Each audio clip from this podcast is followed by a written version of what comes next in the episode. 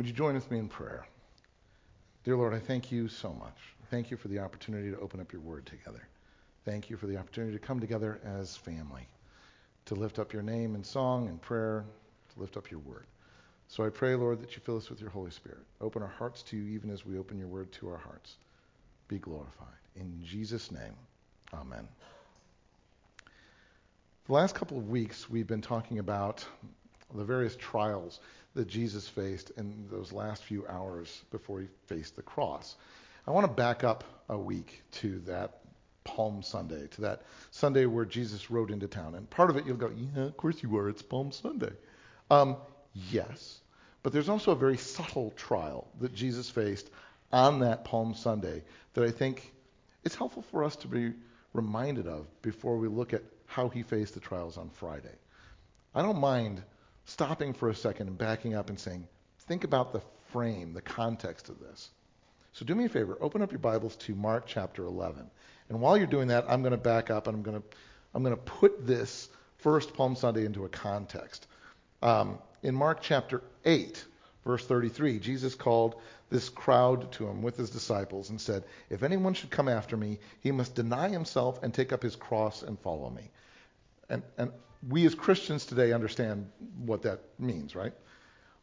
But at the time of his listeners, that would have been bizarre because he doesn't explain that take up. What he essentially says is, I want you to take up an electric chair. I want you to take a noose and put it around your own neck. Would they have understood that? I want you to take a noose and put it around your neck.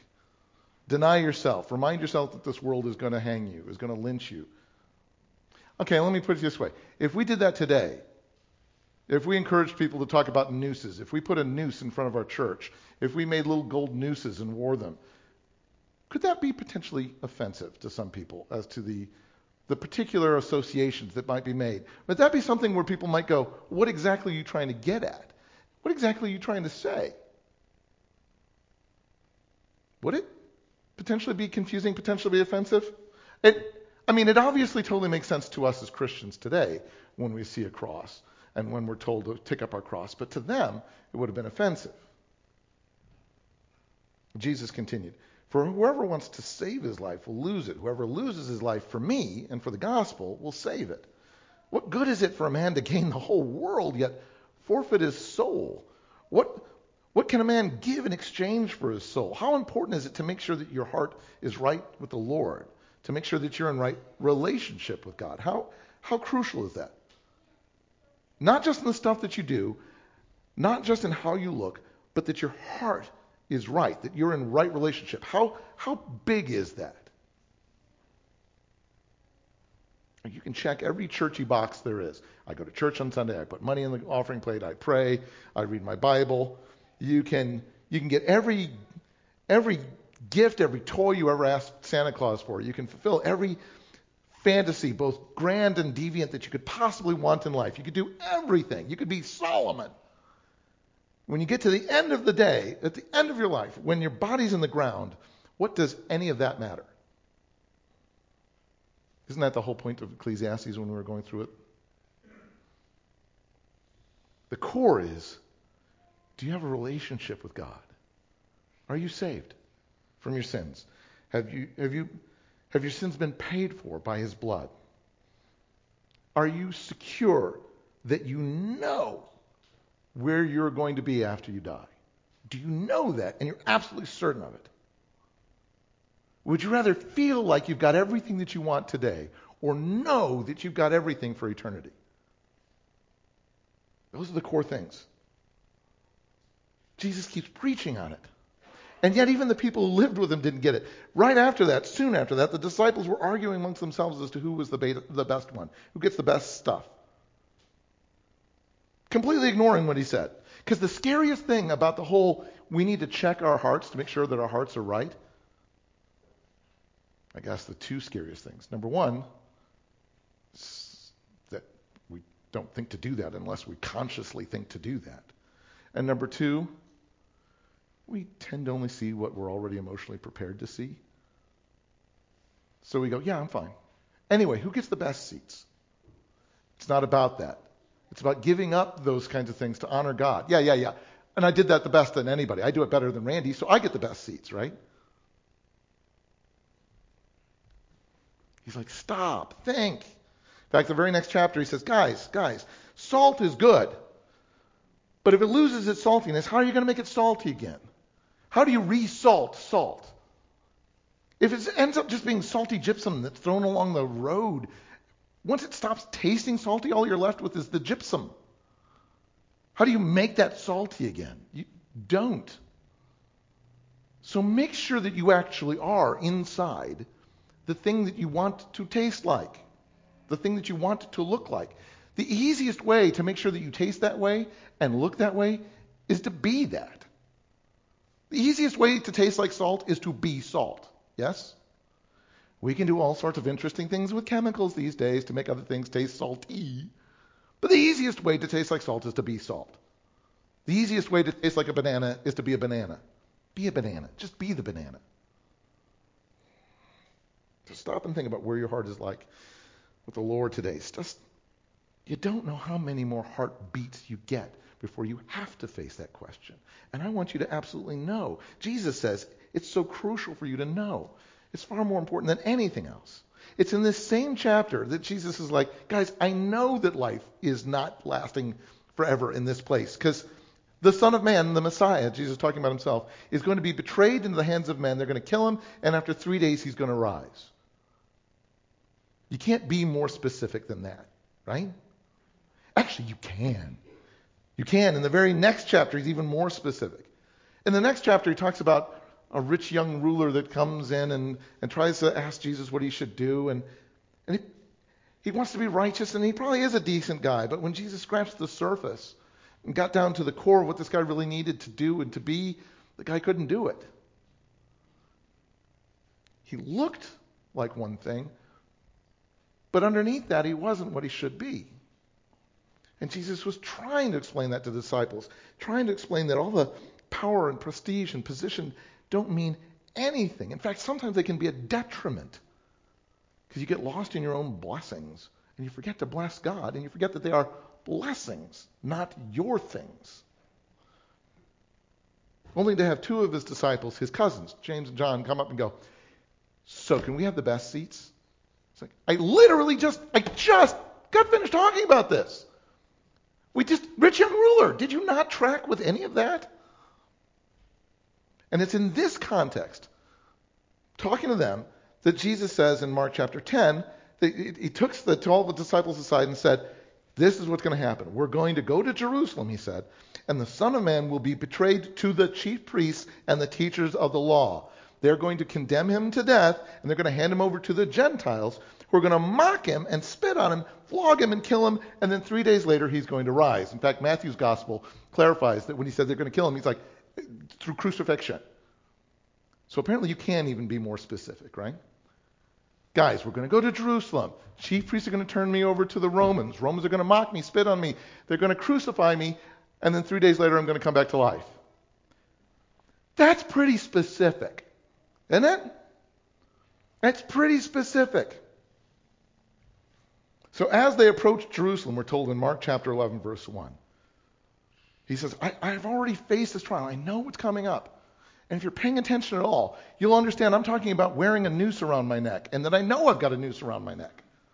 That whole sermon illustration should be very real to you. So as they're coming and they're approaching Jerusalem, the disciples are afraid, right? They keep saying, we're afraid that, that people are going to kill you. And Jesus, yes, because I said that they will. So like, maybe we shouldn't go. And he's like, no, I'm telling you, I'm not telling you what might happen if we want. I'm telling you what will happen when we go. Like, yeah, so maybe we shouldn't. All except one. Which one? Thomas. Faithful Thomas. I don't know, he might look like a doubter to some of you. He doesn't look like a doubter to me. Scratch the surface and you see faith. He's the only one that went, okay, my Lord, my God. He didn't ask any questions that any of the other disciples asked. So, so of all the disciples, John tells us that when everybody else said, we shouldn't do it, and Jesus said, I got to go, Thomas said to the rest of them, well, let us go also, that we can die with him. I love my man Thomas, faithful Thomas. As they approached Jerusalem, they came to Bethphage and Bethany, where Jesus had been baptized uh, three years earlier, and ba- John had been baptizing, and where Mary and, and Martha and Lazarus, in fact, John tells us this is right after Lazarus had been raised from the dead. They came to Bethpage and Bethany at the Mount of Olives. And perhaps I should stop here because they're giving us all sorts of details that sometimes might be lost on us as modern readers because we're just not familiar with the terrain. So let me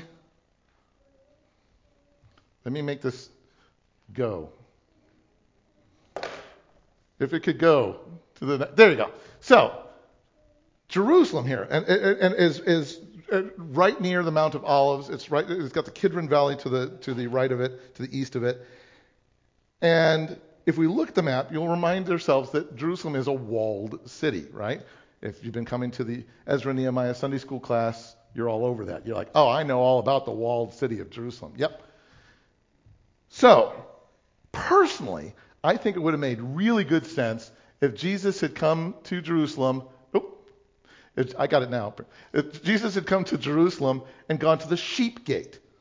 That's at the very top. The gate where they brought in the sheep and the rams and the, and the goats and the bulls for sacrifice on account of Jesus was the lamb coming to Jerusalem to be sacrificed, right? I think God missed an opportunity there. He wasn't really... Th-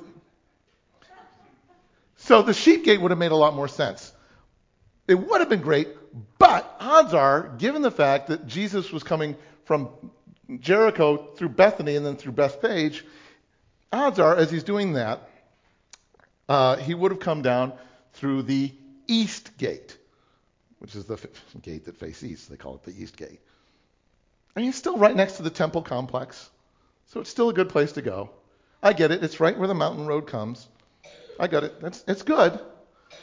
And it would have gone right past the Mount of Olives, the Mount of Olives, where he was very familiar. He had preached before. Remember, he's preached at the Mount of Olives. Goes past where he knows his friends are. In fact, he also would have gone right past the Garden of Gethsemane as he went past. And I wonder if he thought about where he'd be in a week. But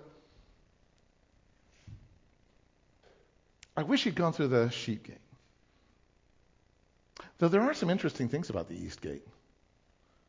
It is interesting that in fifteen forty, give or take a couple years, so right in the middle of the Reformation going on in Europe, Suleiman the Magnificent, this Muslim leader who owned Jerusalem, came along and said, nope, we are going to shut the East Gate. As we repair the walls of Jerusalem, we are going to close it forever. We're going to fill it in. Under no circumstances can you ever use the East Gate ever again. Because he'd heard about Ezekiel. Ezekiel had talked about the East Gate. And Suleiman had heard about what Ezekiel said. In Ezekiel forty-three, in a vision, the prophet was shown the future and was told, Ezekiel forty-three, he was, he was shown this gate facing east. And he said, I saw the glory of the God of Israel coming from the east, and his voice was like the roar of rushing waters, and the land was radiant with his glory. He says, I fell face down. The glory of the Lord entered the temple through the gate facing east. And then the Spirit lifted me up and brought me into the inner court, and the glory of the Lord filled the temple, the glory of Yahweh. Ezekiel was told two thousand years before Suleiman, six hundred years before Jesus was ever born, Ezekiel was told that the coming Messiah, the glory of the Lord, would be coming through the east gate. Maybe it's actually not a lost opportunity because maybe God knew what he was doing. But the glory of the Lord was coming through the east gate. And so he ordered the east gate closed. Said, no, I want to prevent that. This Jewish Messiah is not coming. In fact, he took that a step further, Suleiman. He planted a cemetery right outside the east gate. Like, ain't nobody coming through the cemetery to go through the east gate. I'm, I'm deconsecrating it. I'm shutting it forever. Which is interesting, because he'd apparently heard of Ezekiel forty-three, but hadn't heard of Ezekiel forty-four. Because in Ezekiel forty-four, the prophet was again shown the outer gate of the sanctuary, the one facing east, and this time it was shut. And the Lord said to me, this gate is to remain shut. It must not be open. No one may enter through it. It is to remain shut because the Lord, Yahweh, God of Israel, has entered through it. So I love it that Suleiman says, I want to prevent this prophecy of the coming Jewish Messiah. And so fulfilled the prophecy of the coming Jewish Messiah. God's cool. He knows what he's doing better than I do. He knows what he's doing better than you do, right? Absolutely. You say that in a pew.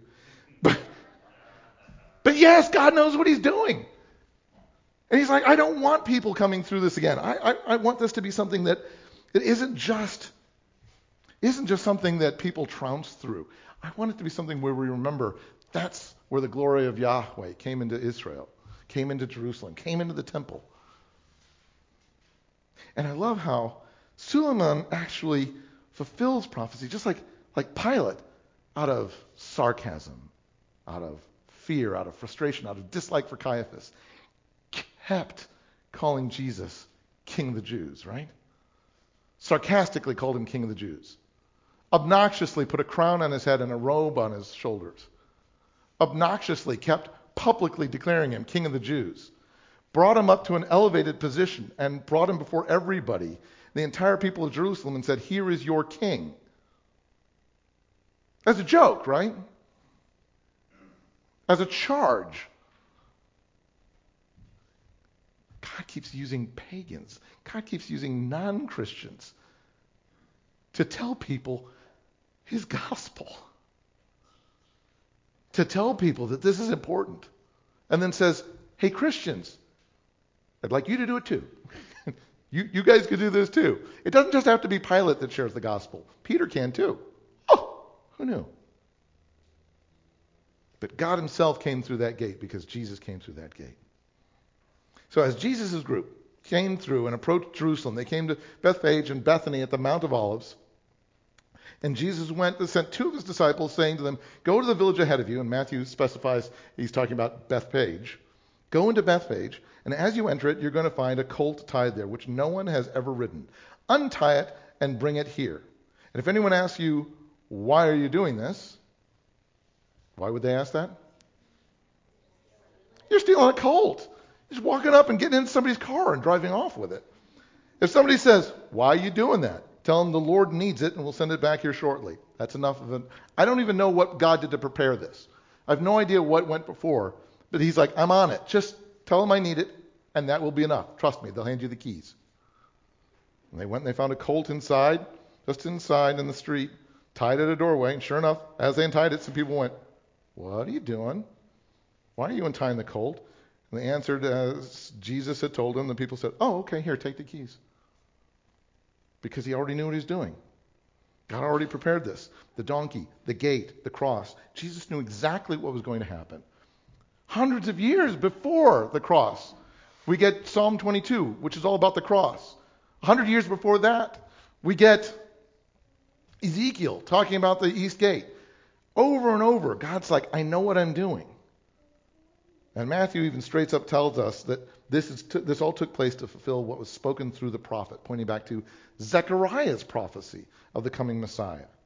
In Zechariah nine, he says, rejoice greatly, O daughter of Zion. Shout, daughter of Jerusalem. See, your king comes to you, righteous and having salvation, gentle and riding on a donkey, on a colt, the foal of a donkey. Long before Jesus was ever born. Not the prancing stallion of a guy that's coming in off the war battlefield saying, I've, I've won. I'm still sweaty with battle and still covered in armor and things. This is a prince riding a gentle ride on his donkey into the town that's rightly his. Battle is absolutely won. That's not even skirmishes. No, it's this is victory. This is my city. I don't worry about it. And when they brought the colt to Jesus and threw their cloaks on it, he sat on it. And many people spread their cloaks on the road, while others spread branches that they had cut in the fields. And those who went ahead of them, those who followed, shouted, Hosanna, save us. And blessed is he who comes in the name of the Lord. They're quoting from Psalm one eighteen. Specifically, it talks about this psalm where they say, blessed is he who comes in the name of the Lord. It talks about picking up branches and waving them in worship and worshiping the God in a holy place because God has finally made his light, his glory, shine on Israel. Blessed is the coming kingdom of our father David, they shouted. And everything that they shouted indicated that they were worshiping God and that they were ascribing worth to Jesus. And they were saying, you are our king. We put our trust in you. You're going to save us. Everything that they said and everything that they did indicated that that's what was going on in their hearts. Is that what was going on in their hearts? Everything they said and everything they did would indicate it. Hosanna in the highest. And Jesus entered Jerusalem and went to the temple, just like Ezekiel prophesied. And did the people follow him like they were supposed to in Psalm one eighteen? I don't know. But Jesus looked around at everything, but it was already late. And so he went out to Bethany with the twelve, stayed overnight so he could come back in the morning. And I'm sure the people are all like, oh, I want to see what the king does tomorrow. What is he going to do tomorrow? He's here. Tomorrow's going to be amazing. It's going to be awesome. What's going to happen? So the next day, as they were leaving Bethany to go back to Jerusalem, picture on the map, Jesus was hungry, and seeing at the distance a fig tree and fig tree and leaf, he went to find out if it had any fruit. And when he reached it, he found nothing but leaves, because it was not the season for figs. He went to look for flowers in Illinois out along the roadway, and it was January, and what was he thinking? Because Jesus is not very bright, clearly, right? I planted, we planted a tree in the fall, and uh, I'd really like to see it bud, to make sure it's not dead. It still looks like a twig sticking out of the ground. I would really like to see some buds. But it's still been so cold, it just, nothing's been budding yet. Should I have checked in January to see if it had budded yet? Obviously, Jesus isn't very bright. Should have known it wasn't the season for figs.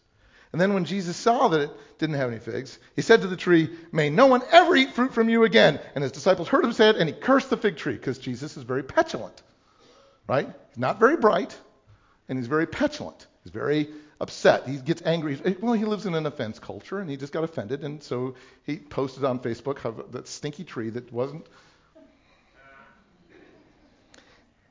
Either that or there was something else going on.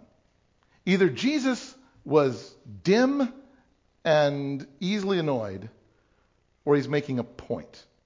From everything you know about Jesus, which of these do you think is more likely? He didn't make it here, though. Curse you, tree!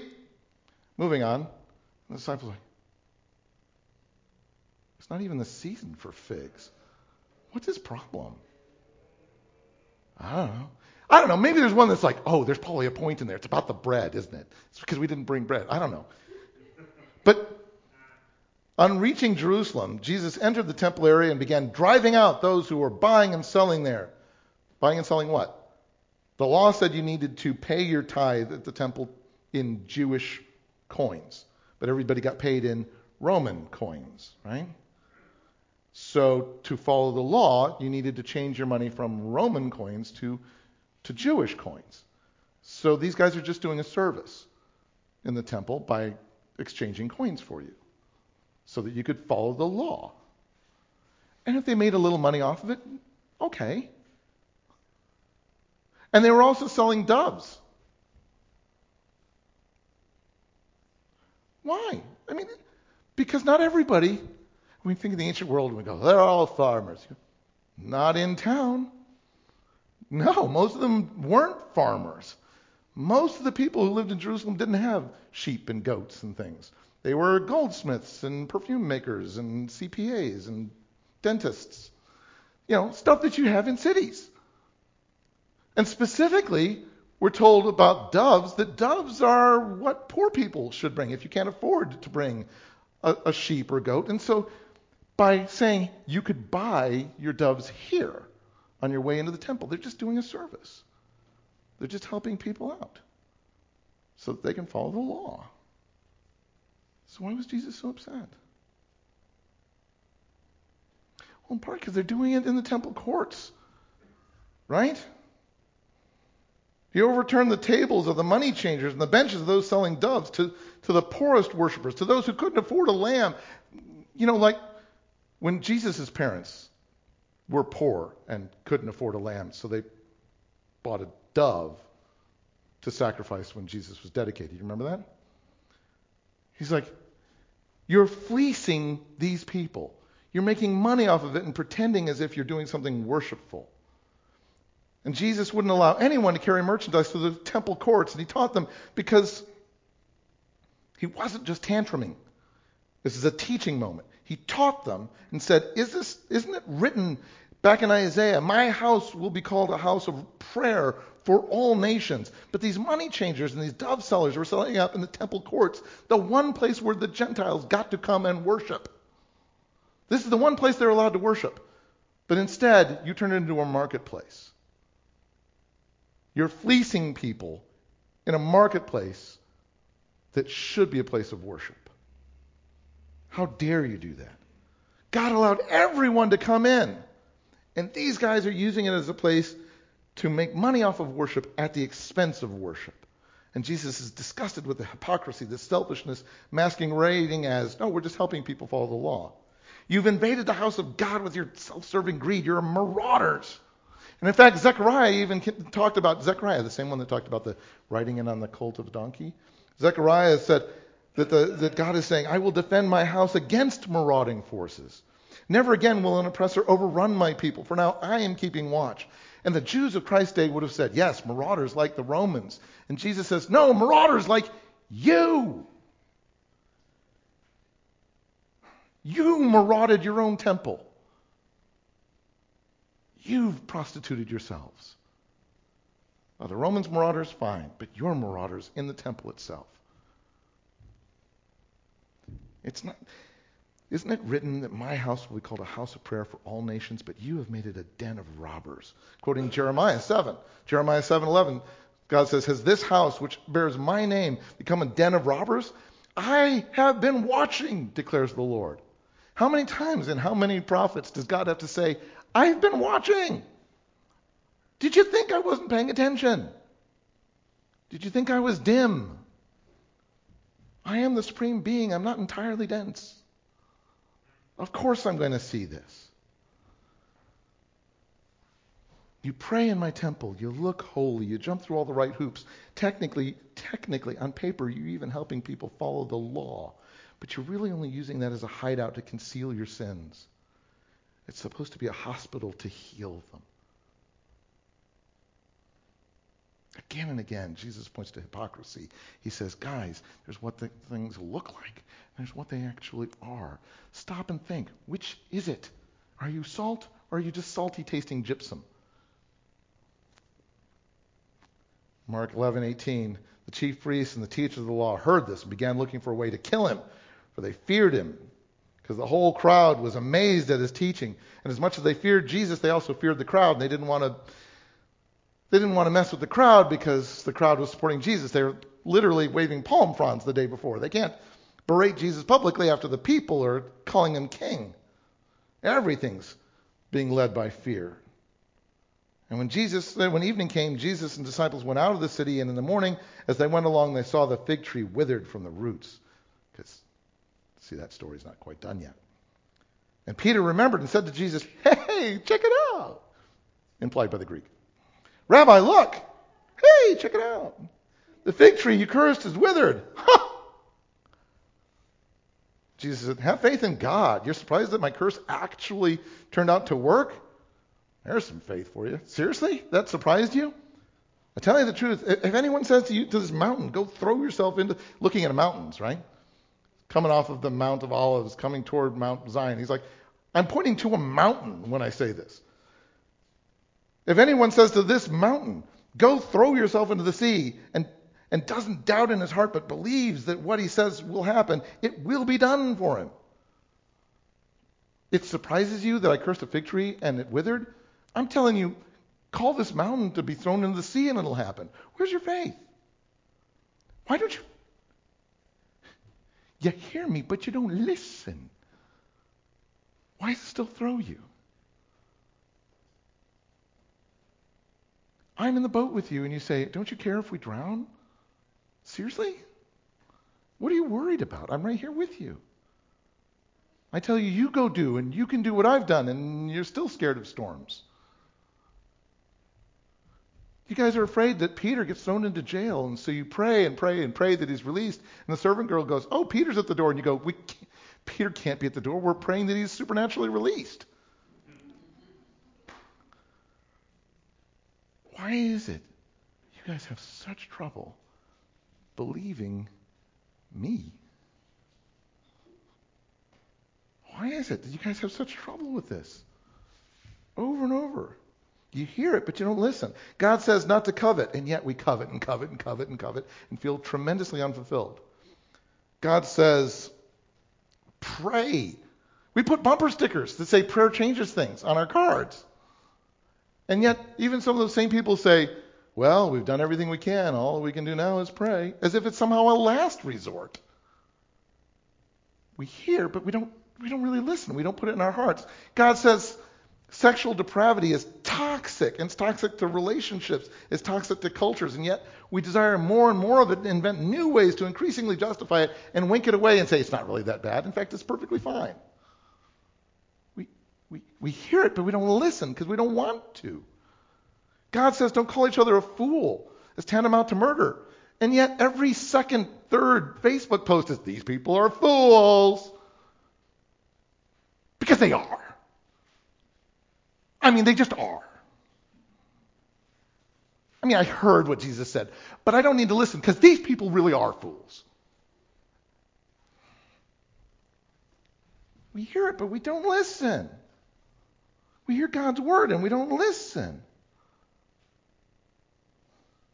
Scratch the surface. Are we any different than the world? Let's go back to the fig tree for a minute. What was the point of that? Why did Jesus curse a fig tree in the first place? It wasn't even the season for figs. But he went to the fig tree and goes, you know, you're full of leaves. You look full. You look like a fig tree. You look like you should have leaves, and you look like you should have figs, but in reality you have no fruit.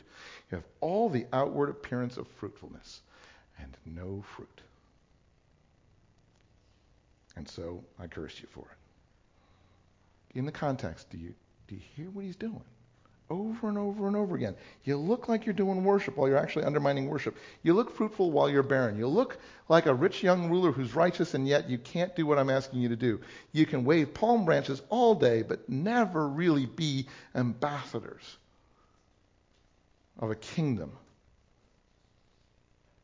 You're never really worshiping. You can look like followers of Christ, but you're not really willing to pick up the noose and put it around your neck.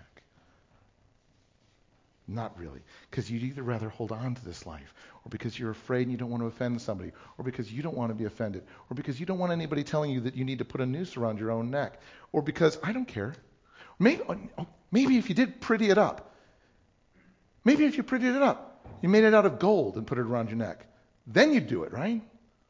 Make a little gold noose pin. Then it would be okay, as long as it doesn't really look like you're actually saying noose. It's more symbolic. If you're wearing a gold thingy that has a cross on it right now, I'm not saying I'm offended at you. I'm just saying, let that remind you what the cross actually is. Don't let that become the cross for you. The cross is by definition an offense.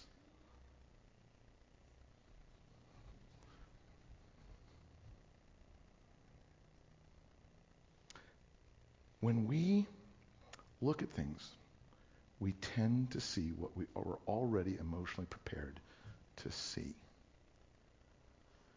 And he says, guys, I want you to look and see that it doesn't actually have figs. You can look and you can seem all day long, but at the end of the day, when your body's in the ground, what does any of that matter? You can sit in a church but never reach beyond it. You can reach beyond the church but never give your heart to Christ. You can do pieces of this but never really have that be an overflow of God working in your heart. And at the end of the day, when your body's in the ground, what does any of that matter? As you face life's trials today, don't only see what you're mentally prepared to see. Ask the hard questions. Are you saved or not? Has your, have your sins been paid for or not? Are you secure that you know what's going to be the situation and where you'll be after you die or not? Do you know? Would you rather feel like you've got it all right now, Or do you want to know that you'll have it for eternity? If you don't have those answers, if you're not secure in your answers, where exactly should you turn for hope? And when exactly should you do it? Look in God's Word, talk to God, and do it today. You don't want this to go on indefinitely. Jesus, when he was faced with the trial of looking at palm branches, and I genuinely believe it was a very subtle trial. Because when he looked at the palm branches, he knew full well, I am I am having palm branches waved at me, like in Psalm one eighteen. I'm riding on the colt of a donkey, like in Zechariah nine. I'm riding through the east gate, like in Ezekiel forty-three. I'm fulfilling prophecy after prophecy. I am the Messiah. I am the King. And people are waving palm branches and saying, Hosanna, save us, King. You are the King. You're the King. You're the King coming in the, in the name of David. Save us. We know you're here to save us. And he didn't see palm branches. He saw fig trees with no figs. Could have been seduced into seeing palm branches that were worshiping, but they weren't. They were worshiping the Messiah they wanted to see. And when he wasn't what they wanted, they dumped him like a hot rock and said, crucify him, crucify him. I totally believe in God until my brother dies, and then all bets are off.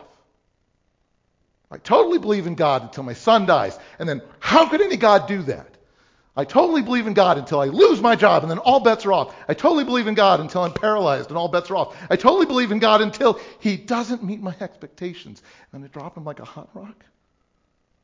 And I didn't totally believe in God.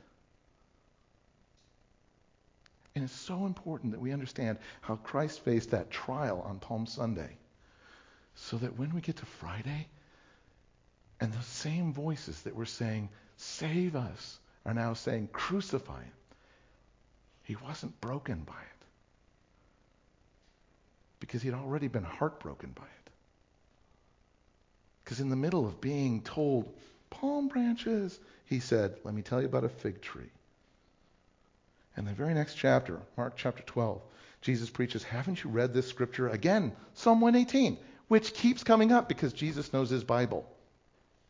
The stone the builders rejected has become the capstone or our cornerstone. And the Lord has done this, and it is marvelous in our eyes. Quoting from that same psalm where they had been saying, blessed is he who comes in the name of the Lord. And they're waving their branches. They heard the psalm, but they weren't listening. And he's like, there are going to be people who reject this, but it needs to be the cornerstone. So I'm going to encourage you, me, all of us today, all of us, even if you go, no, I've been a Christian for years. Fine, fine, fine, fine, fine. Stop for one second. Where are you at with the Lord? Is he your cornerstone? Is he your capstone? Is he your keystone? Is he the crucial part of your life? Or not? Make a decision. It is a light switch, not a dimmer switch. Make a decision. Put a noose around your neck. Remind yourself it's not your life. The life you live, you live in Christ who gave his life for you to have life. And it's going to be offense to people. Don't be offensive with it. It's offense enough. But make a decision today to be an ambassador for a kingdom that isn't just show, that isn't just patina, that isn't just the outside gloss, that isn't just a whitewashed tomb, but it's a kingdom that is changed from the inside out and burbles forth. Of all the weeks of the year, what a wonderful week to tell people, I know my Redeemer lives. And on the earth again will stand.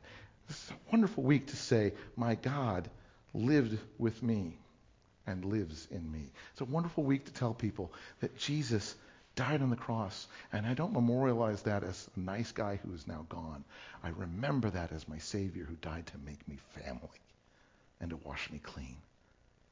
And then he came alive again on Sunday and lives forevermore, and I will live with him. Make a decision to live that every day in how you interact with people. Make your life an act of worship. Make a decision. Don't just wave palm branches, mean it. Would you pray with me? Dear Lord, I thank you. I thank you that you want us waving palm branches. That's what Psalm one eighteen is telling us. You want us to do that, but you want us to mean it. So I pray, Lord, help us to genuinely honor you, not just with what we do, not just with where we do it, not just even always how we do it, but with why we do it, which should then tell us when and where and how. Help us, Lord, to honor you in everything that we do, because we are honoring you in everything we do. Help us to glorify you and give you praise, because blessed is he who comes in the name of the Lord.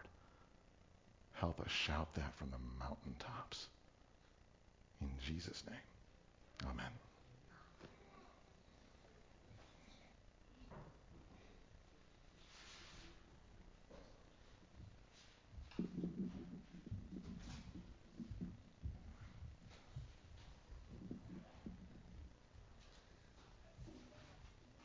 Would you please stand and join us in singing our closing song?